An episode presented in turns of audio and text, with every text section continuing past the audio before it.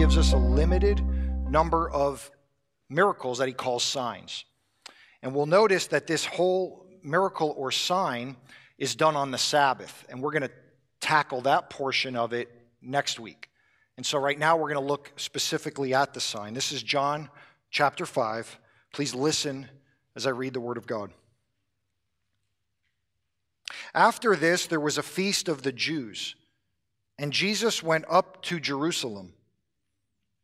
Now there is in Jerusalem by the sheep gate a pool, in Aramaic called Bethesda, which has 5 roofed colonnades. And these lay a multitude of invalids, blind, lame, and paralyzed. One man was there who had been an invalid for 38 years. When Jesus saw him lying there and knew that he had already been there a long time, he said to him, "Do you want to be healed?" The sick man answered him, "Sir, I have no one to put me into the pool when the water is stirred up. And while I am going, another steps down before me." Jesus said to him, "Get up, take up your bed, and walk." And at once the man was healed, and he took up his bed and walked. Now that day was the Sabbath. So the Jews said to the man who had been healed, "It is the Sabbath, and it is not lawful for you to take up your bed." But he answered them, "The man who healed me, that man said to me, 'Take up your bed and walk.'" They asked him, "Who was the man who said to you, 'Take up your bed and walk'?" Now the man who had been healed did not know who it was, for Jesus had withdrawn as there was a crowd in the place. Afterward, Jesus found him in the temple and said to him, "See, you are well. Sin no more, that nothing worse may happen to you." The man went away and told the Jews that it was Jesus who had healed him. This is the word of the Lord. Amen. Are you stuck in life's circumstances? Have you, because of that, stopped hoping or trying to change them? You're stuck. And for you, it's just easier to live in the circumstance that you're in than to try to change them or to even hope or believe that they can change. Today's text is going to give us a new hope for that, but it's going to show us something even more profound.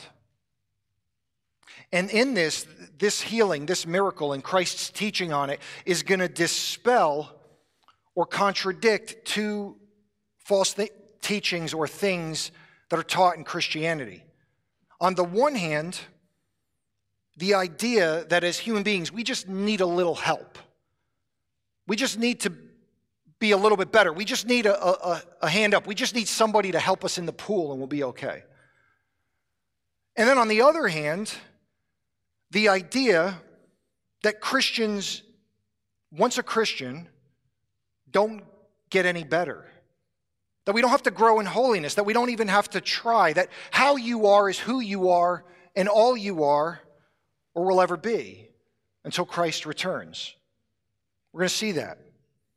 We're going to look at the text in 3 phrases that Jesus says. If you have a Bible that puts the words of Christ in red, you'll see 3 phrases. And so that's the outline. So no alliteration for you today. Sorry, Taylor.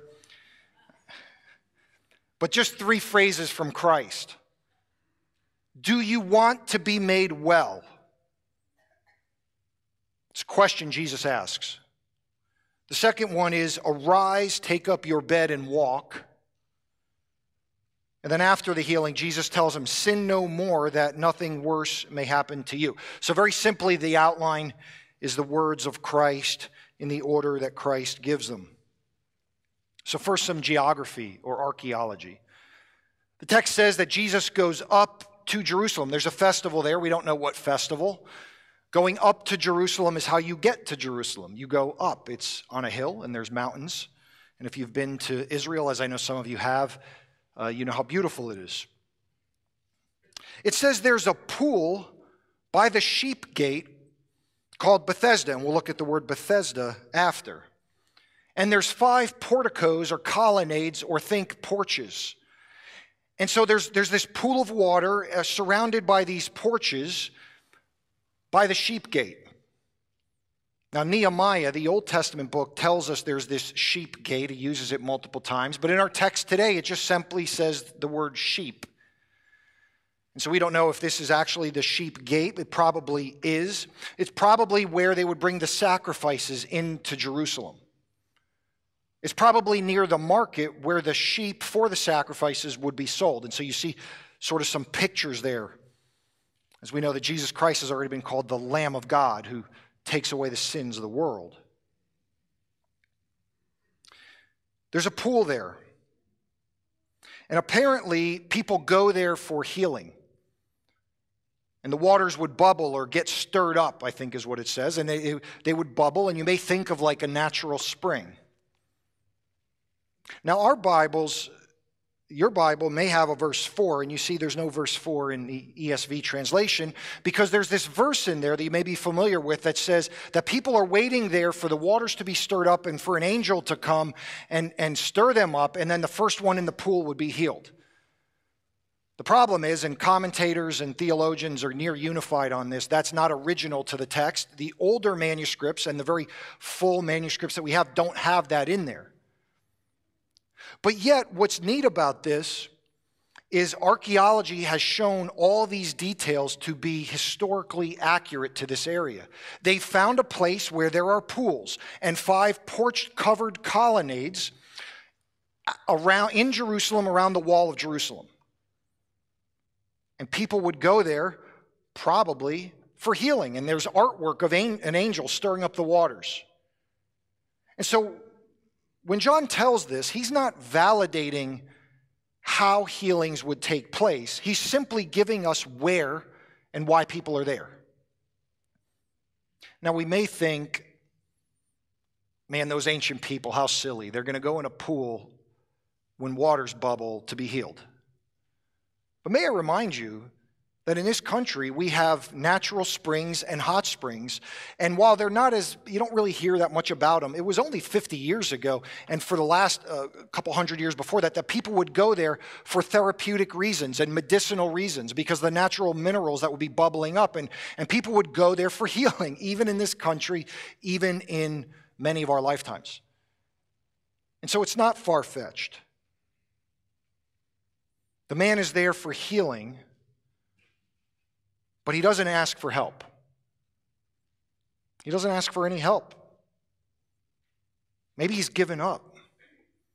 Maybe he stopped believing it's even possible.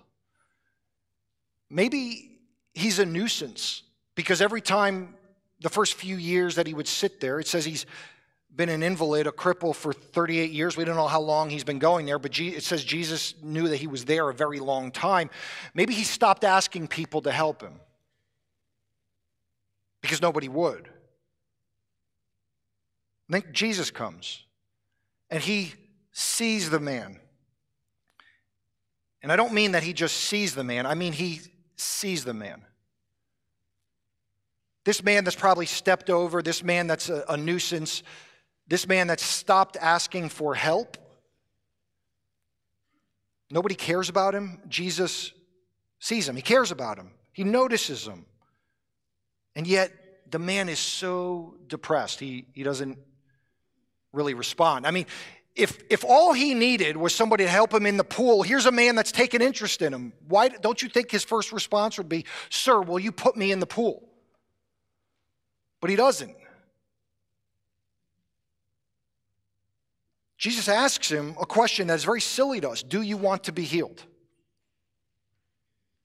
Do you want to be healed? And the man kind of complains about his circumstances. Have you ever been beaten down, depressed, dejected, and so resigned to your circumstances that you stop hoping? Because if you don't hope, you can't be let down. If you don't ask, you can't be let down. The word for healed that Jesus uses is the word for made well. Do you want to be made well? It's also used of like non-living objects to make the object whole again. In other words, to fix. Do you want to be whole? Do you want to be fixed? Do you want to be well? Do you want to be healed? The man just gives excuses. He doesn't want to hope. Why is that? In one of my favorite movies, it's got to be a top 10. I know we often say our favorite movie, so I don't know. I'll say one of my top 10 movies. And it shows you how old I am because I didn't realize it's like almost 30 years old now, and it seems that was new. But Shawshank Redemption. And if you know the movie Shawshank Redemption, it's a prison movie. And I don't remember. It's set maybe in the 30s or 40s, the first half of last century. And they spend their life in this hardened prison for hardened criminals.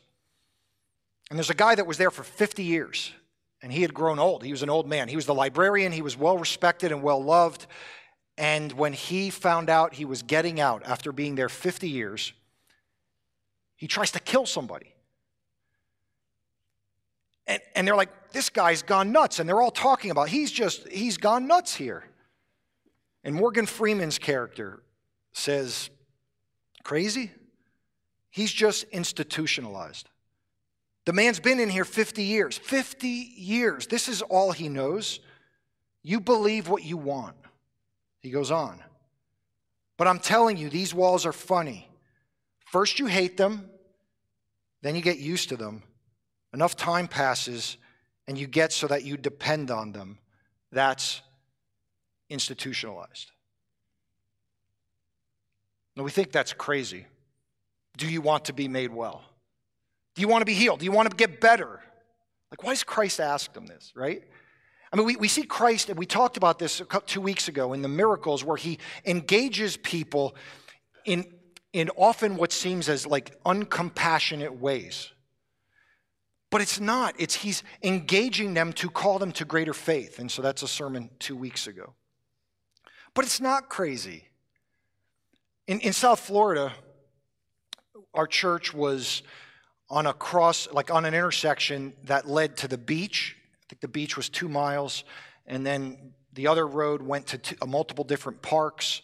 It was in a part of Hollywood called Hollywood Hills, and this is Hollywood, Florida, not the big one. And it's a city, so there's a lot of homeless around, and I know we have homeless here, you know. But if you're homeless in Florida, that's like you're in a resort because there's free showers all along the beaches. And there's the ocean, and there's no snow. And so we had all homeless. And we had homeless like that would sleep at the church under our porches, by the way. We'd have bushes and then some walkways, and they'd sleep. And we'd find evidence of this, and we'd have to ask them not to do that. We found hypodermic needles in our bushes, beer bottles. And so, but we, you know, it's like, man, this is where the Lord has placed us, like homelessness. We can't cure homelessness, but like, can we help a couple people? And so we'd go to restaurants. You could walk to restaurants, multiple of them. And if I see a homeless person, I'd buy them lunch at Taco Bell or whatever, a couple bucks. Talk to them. We'd see them at the church, and I'd see them at a park. And I finally said, you know, I'm gonna engage this guy. So I sat down with him, and I said, he knew me at this point. And I said, you know, can I ask you how, you know, what circumstances are there in your life that ended you up on the street? And apparently, I don't know, he lived in Tennessee, he lost his job, or he actually ran like maybe a tiling business or something in construction, I don't know, and somehow he ended up down there. And I said, well, like, what do you want to do? And he starts telling me his hopes and his dreams. And I said, well, do you have any family?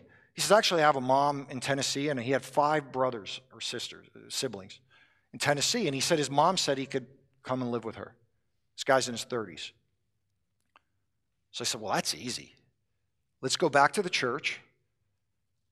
I'll help you track them down, and I will get you back to Tennessee.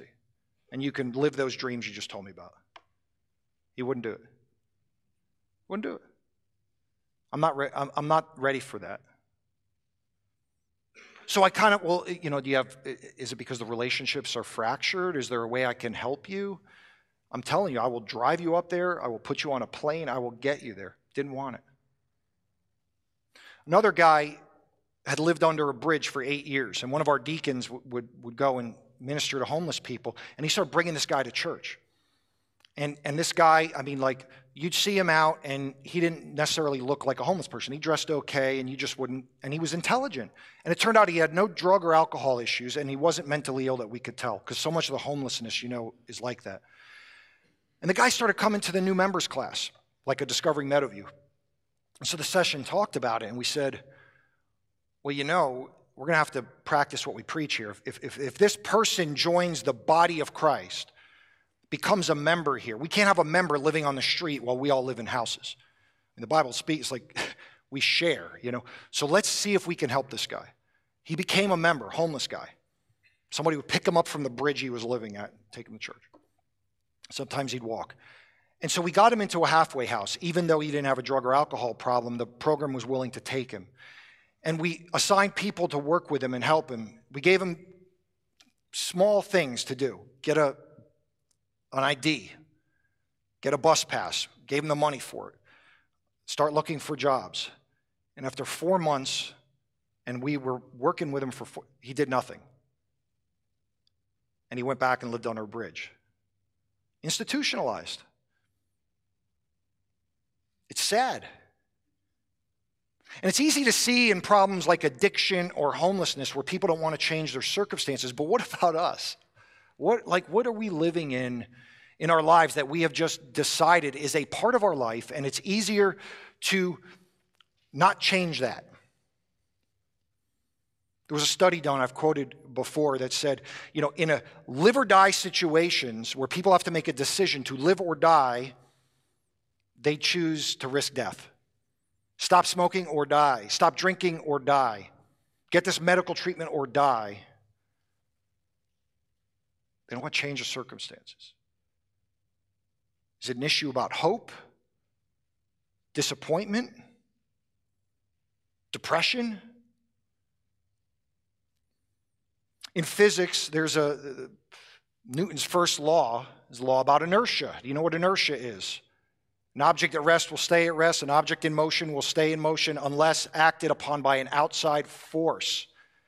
And so we apply this to human beings. It's easier to keep doing what we're doing than to change course.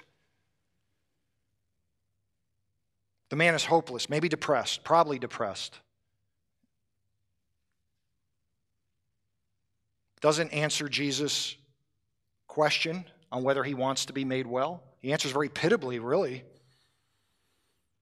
But of course, Christ doesn't wait for his right answer, and he doesn't wait for us to act. He just speaks the words of healing.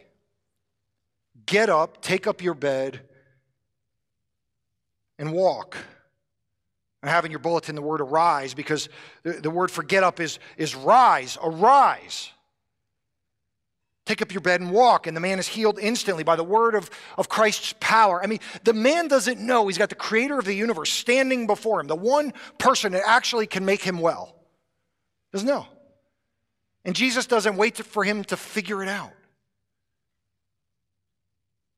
Makes the man walk. Now that word translated arise or get up or rise is also the word for wake up. So think about like when you, in the morning, it's a school morning and you're trying to get your kids and they're sleeping in the bed and you just open the door and you yell, get up. I mean, they got to wake up before they can get up, right? I mean, it's like, but that's like, that's what Jesus is saying. He's saying, wake up. Snap out of it. Rise. And walk.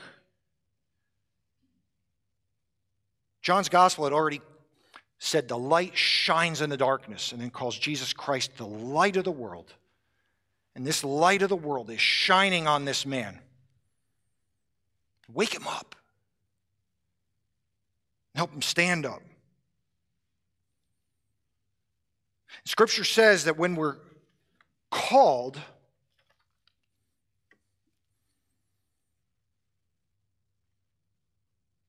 Romans 6:4, we were buried therefore with him, that's Christ, by baptism into death, in order that just as Christ was raised from the dead by the glory of the Father, we too might walk in newness of life. So do you see the spiritual connection? Christ tells the man to rise and walk. And Romans 6:4 says, just as Christ was raised from the dead by the glory of God the Father, we too might, implied, raise with him and walk in newness of life. You see what Christ's trying to show in this miracle? Colossians 3:1, if since you have been raised with Christ, seek the things that are above where Christ is seated at the right hand of God the Father. Christ calls us to rise and walk in newness of life. And he does this through a miracle. By the way, do you notice there's no real change in the man, his mentality? He changes physically, but he doesn't change mentally. He doesn't change spiritually. Because remember, Jesus asks him a question and he just kind of deflected and diverted and didn't want responsibility. And now the Jewish leaders ask him that question. You were healed. You're walking around doing work on the Sabbath. Again, we'll talk about that next week. Why? You know what I would hope I would say? Because I was a cripple and I can walk. I've been healed. And I had a laying by that pool for years. And now I can walk. So I took my bed and I'm walking. What does he do? I don't know. There's some guy there. He healed me and he said, take up your bed and walk.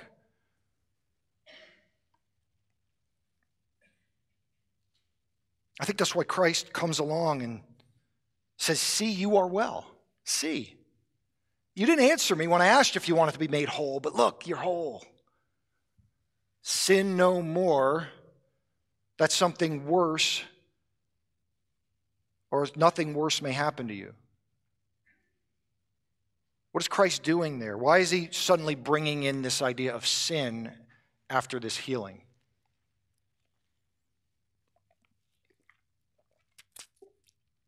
I'll give you three options, or could be more.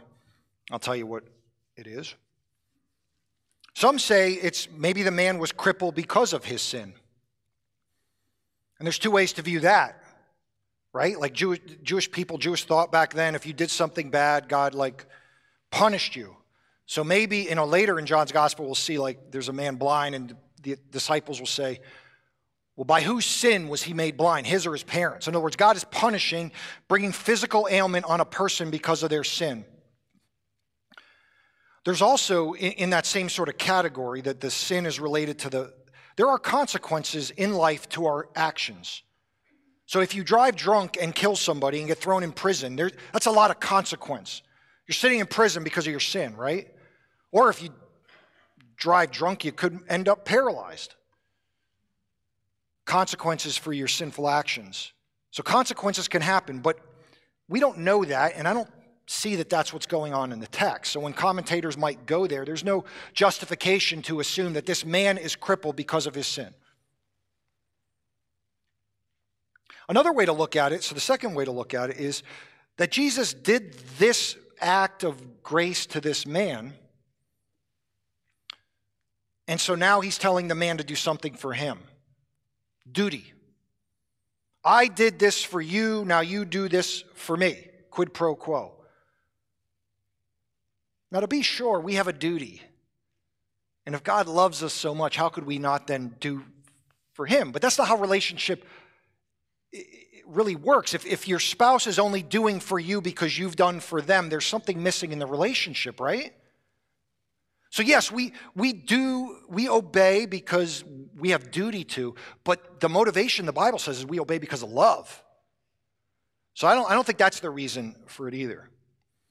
The reason I'm going to submit to you is that when Christ does physical healings, I want to say always, but I'll say generally, usually point to a greater spiritual reality. He uses the healing as an object lesson, as a parable, as a metaphor for what the person really needs. So what do I mean? Well, why does Jesus do miracles at all? Why does he do them at all? First and foremost, for his own glory. Primarily for his own glory. When Lazarus is crippled, He tells the disciples, this has happened so that my glory would be shown. But secondarily, three things. Jesus does miracles because he cares and he can. He does miracles because he cares and he can. Mark 1:40, a leper came to him, imploring him and kneeling, said to him, if you will, if you're willing, if you want, can you make me clean? The response is in the text, moved with pity, Jesus stretched out his hand and touched him and said to him, I will. I want to be clean. And so to be sure, when Christ does miracles, it's because he has compassion for who he's doing the miracle for. He takes compassion on people. The second reason he does miracles is to point to who he is. John 20. Now, Jesus did many other miracles, many other signs, and these are written so that you may believe that Jesus is the Christ, the Son of God, and that by believing you may have life in his name. And isn't that, by the way, what he wants to give this man? He doesn't want the man to just stand up. He tells him, walk, have life. And so Jesus' miracles validate who he is. So he does them because he cares and he can, and he does them because it points to who he is. But the third reason is because it points to a greater lesson. There's a lesson in the miracle. That's what I said before. And so Mark 8, Jesus looks at the disciples and looks at the people and he says, don't you have eyes to see and ears to hear? Now he's talking to people that have eyes and ears. So he's not talking about a physical thing, is he? And yet, right in that section of Mark, same chapter, he heals a blind person and he heals a deaf person. In other words, he's saying, I'm the one who gives sight and hearing. So he's using the miracle to point to the greater spiritual reality. And so when you see a healing in the Bible, ask, what's the spiritual reality behind that? So blindness, there's a lot of blind people that are healed, right? And by the way, when Messiah would come, Isaiah 35, and the eyes of the blind will be open, and the ears of the deaf unstopped, and the lame will leap like a deer. And here you have a lame man getting up. But what are eyes? What's the significance of eyes spiritually? Comprehension, understanding, right? It's the difference between a sign and a miracle. What did we say those were? So a miracle is just, poof, something happened. When you call it a sign, now all miracles are signs, but when you call it a sign like John does, it signifies something, it points to something. And so seeing, they aren't seeing. They're not understanding. They're not comprehending. What about hearing? When you tell your kid, why don't you listen to me? What do you mean? Their eardrums aren't working? They're not doing what you ask them to do. They're not heeding the words, right? So sight is comprehension and understanding. Hearing is heeding or doing the words. What is a hard heart? Because the gospel says we get new hearts made alive by Christ, not stone hearts. Our stone hearts are removed and we get new hearts. What is the heart signifying? Our wills, our desire, our love. Can you change what you want? Can you make yourself want something you don't want? Can you love somebody you don't love? We need a new heart. Spiritual things. Okay. We did eyes, we did ears, we did hearts. Paralysis. A person who can't walk. A person who can't get up. A person who can't get into the pool. What's the spiritual reality that Christ is trying to tell us? That's us. We are completely unable spiritually to get up and walk. We don't need just a little help. We need the light of the gospel of Jesus Christ to shine on us, to tell us, wake up. We'd be born again. And so when Christ says, arise, take up your bed and walk, and then he says, sin no more, that nothing worse may happen to you, the sin no more that nothing worse may happen to you relates back to the walk. We are told to walk in newness of life, to walk by faith, not by sight, to walk not by the flesh, but by the Spirit. The Christian life is a walking life. And the analogy of walking in the Bible is you living your life. There's progress. You're moving. That's why I said this section addresses the two errors. I mean, there's lots of errors in Christianity, but two errors. One, that as people, as humanity, we just need a little hand. If someone would just give us a hand up. And this text says, no, you're paralyzed. Other places say we're dead. We need something to be done to us.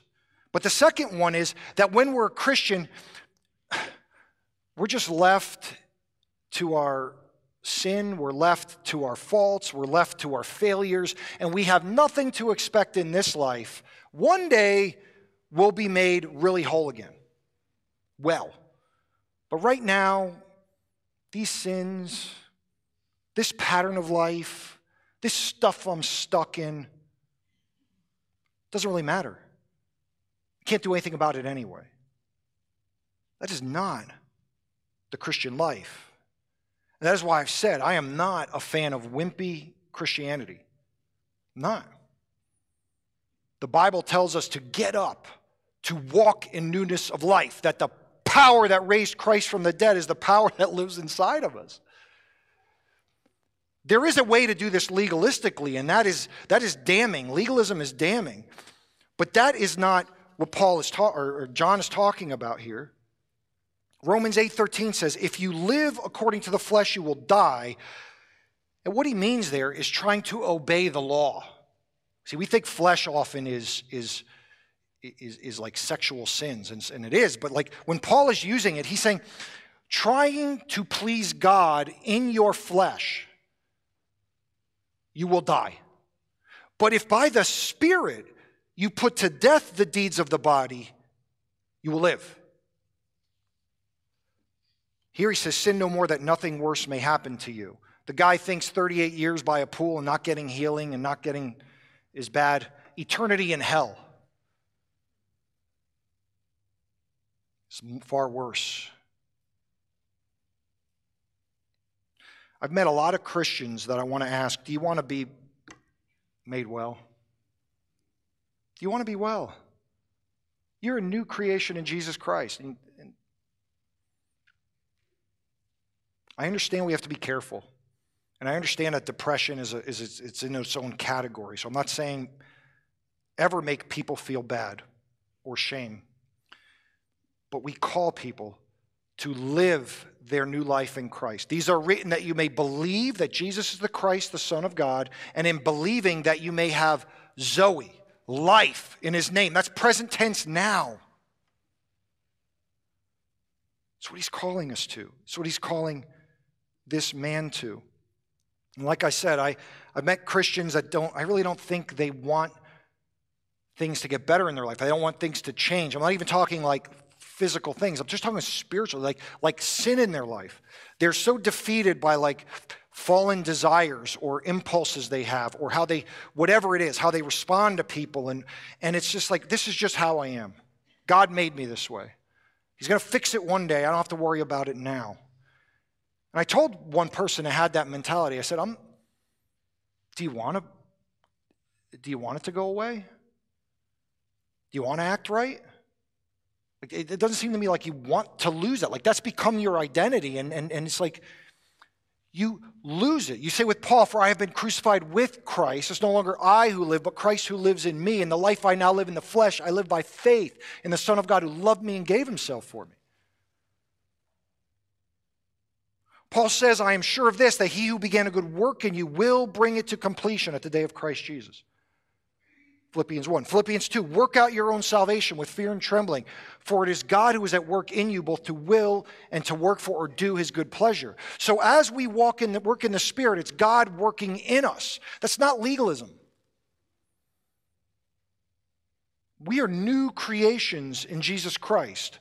Sin no more, Christ says. Why would he tell the man that if he couldn't do it? We're never going to do it perfectly in this life. But we have the power of the Spirit. Peter says, 2 Peter 1, therefore, brothers, be all the more diligent to confirm your calling and election. Hebrews says if we go on sinning after we've been enlightened to the gospel, we're going to face eternity in hell. That's not lose your salvation. That's make your calling and election sure. Are you really a Christian? I think sometimes Christians think behavior management is the answer because we're always going to, even our confession says imperfection in this life will still exist. Speaking about sin, we are not holiness preachers in that we think we can be perfect. We know we can't. But the call is to walk in newness of life. And I think Christians think, a lot of Christians, that because we are afraid of like heaping shame on people, we don't have to ask them to mortify their sins. And just when sins come up, you just sort of repent of them. It's like trimming weeds. You know what I mean by trimming weeds? What happens when you trim weeds? They just come right back up. And sometimes we're happy. Well, this time it took 2 months to show up again. But weeds grow back stronger and with extra shoots. So when you cut them with your lawnmower, or you clip them, you got to pull them up from the root. That's how you get a weed. And our sin is not good enough to just manage our behavior. There's a heart issue. And Christ has come to change our hearts. And he is changing our hearts. And so when we sin, we ask, what is going on in my heart? Because the sin is just the symptom. Do you get it? When you sin, it's just a symptom of a heart issue, of an idolatry issue, of a heart issue, and we want to get to that. And how do we get there? We look to Christ. We do. We absolutely look to Christ. We remember how holy God is and that he gave his son for us. Knowing our sin, knowing the sins you're committing right now, knowing the sins you're committing as a Christian, God still sent his son for you. But he didn't do it just to leave you where you are. You've heard me say before, there are some people that say, I wouldn't want to serve a God that wants to change me. God loves me how I am. I wouldn't serve a God who doesn't want to change me because I'm a mess. That's not a powerful God. It's not a powerful God. The promise is I'm going to be glorified one day. And on path to that, I'm being sanctified, transformed from one degree of glory to the next. And I love it, as painful as it is. Being made into the image of Christ. Sin no more, that nothing worse may happen to you. Paul says in Philippians, when he explains this, when he talks about, he wants to know Christ and know the power of his resurrection, that by any means possible I may attain the resurrection from the dead. Philippians 3:12. Not that I've already obtained this. See, Paul is not trying to say, look at me, I'm perfect. But I press on to make it my own because Christ Jesus has made me his own. Isn't that a beautiful verse? What helps you take the next step? You're an adopted child of God. I press on to make it my own because Christ Jesus has made me his own. Brothers, I don't consider that I have made it my own, but one thing I do, forgetting what is behind. We don't wallow in that sin. We have no shame. There is no condemnation.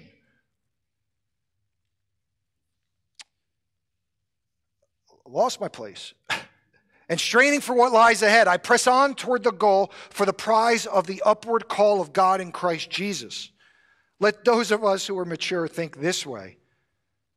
And if anything, you think otherwise, God will reveal that also to you. Only let us hold true to what we have attained. We seek the Lord. We press on, forgetting what is behind. We strive for what is ahead. Hebrews says, For the joy set before him, Christ endured the cross. Therefore, we look to him. We follow his path. One day we'll be glorified with him. So as I wrap up, I think these three quotes of Christ are really a good help and remedy, and it's Scripture. Preach these three things to yourselves when you're struggling in these things, when you're resigned to how your life is, when you're not sure if you should have hope. Do you want to be made well? Arise, take up your bed and walk, and sin no more that nothing worse may happen to you.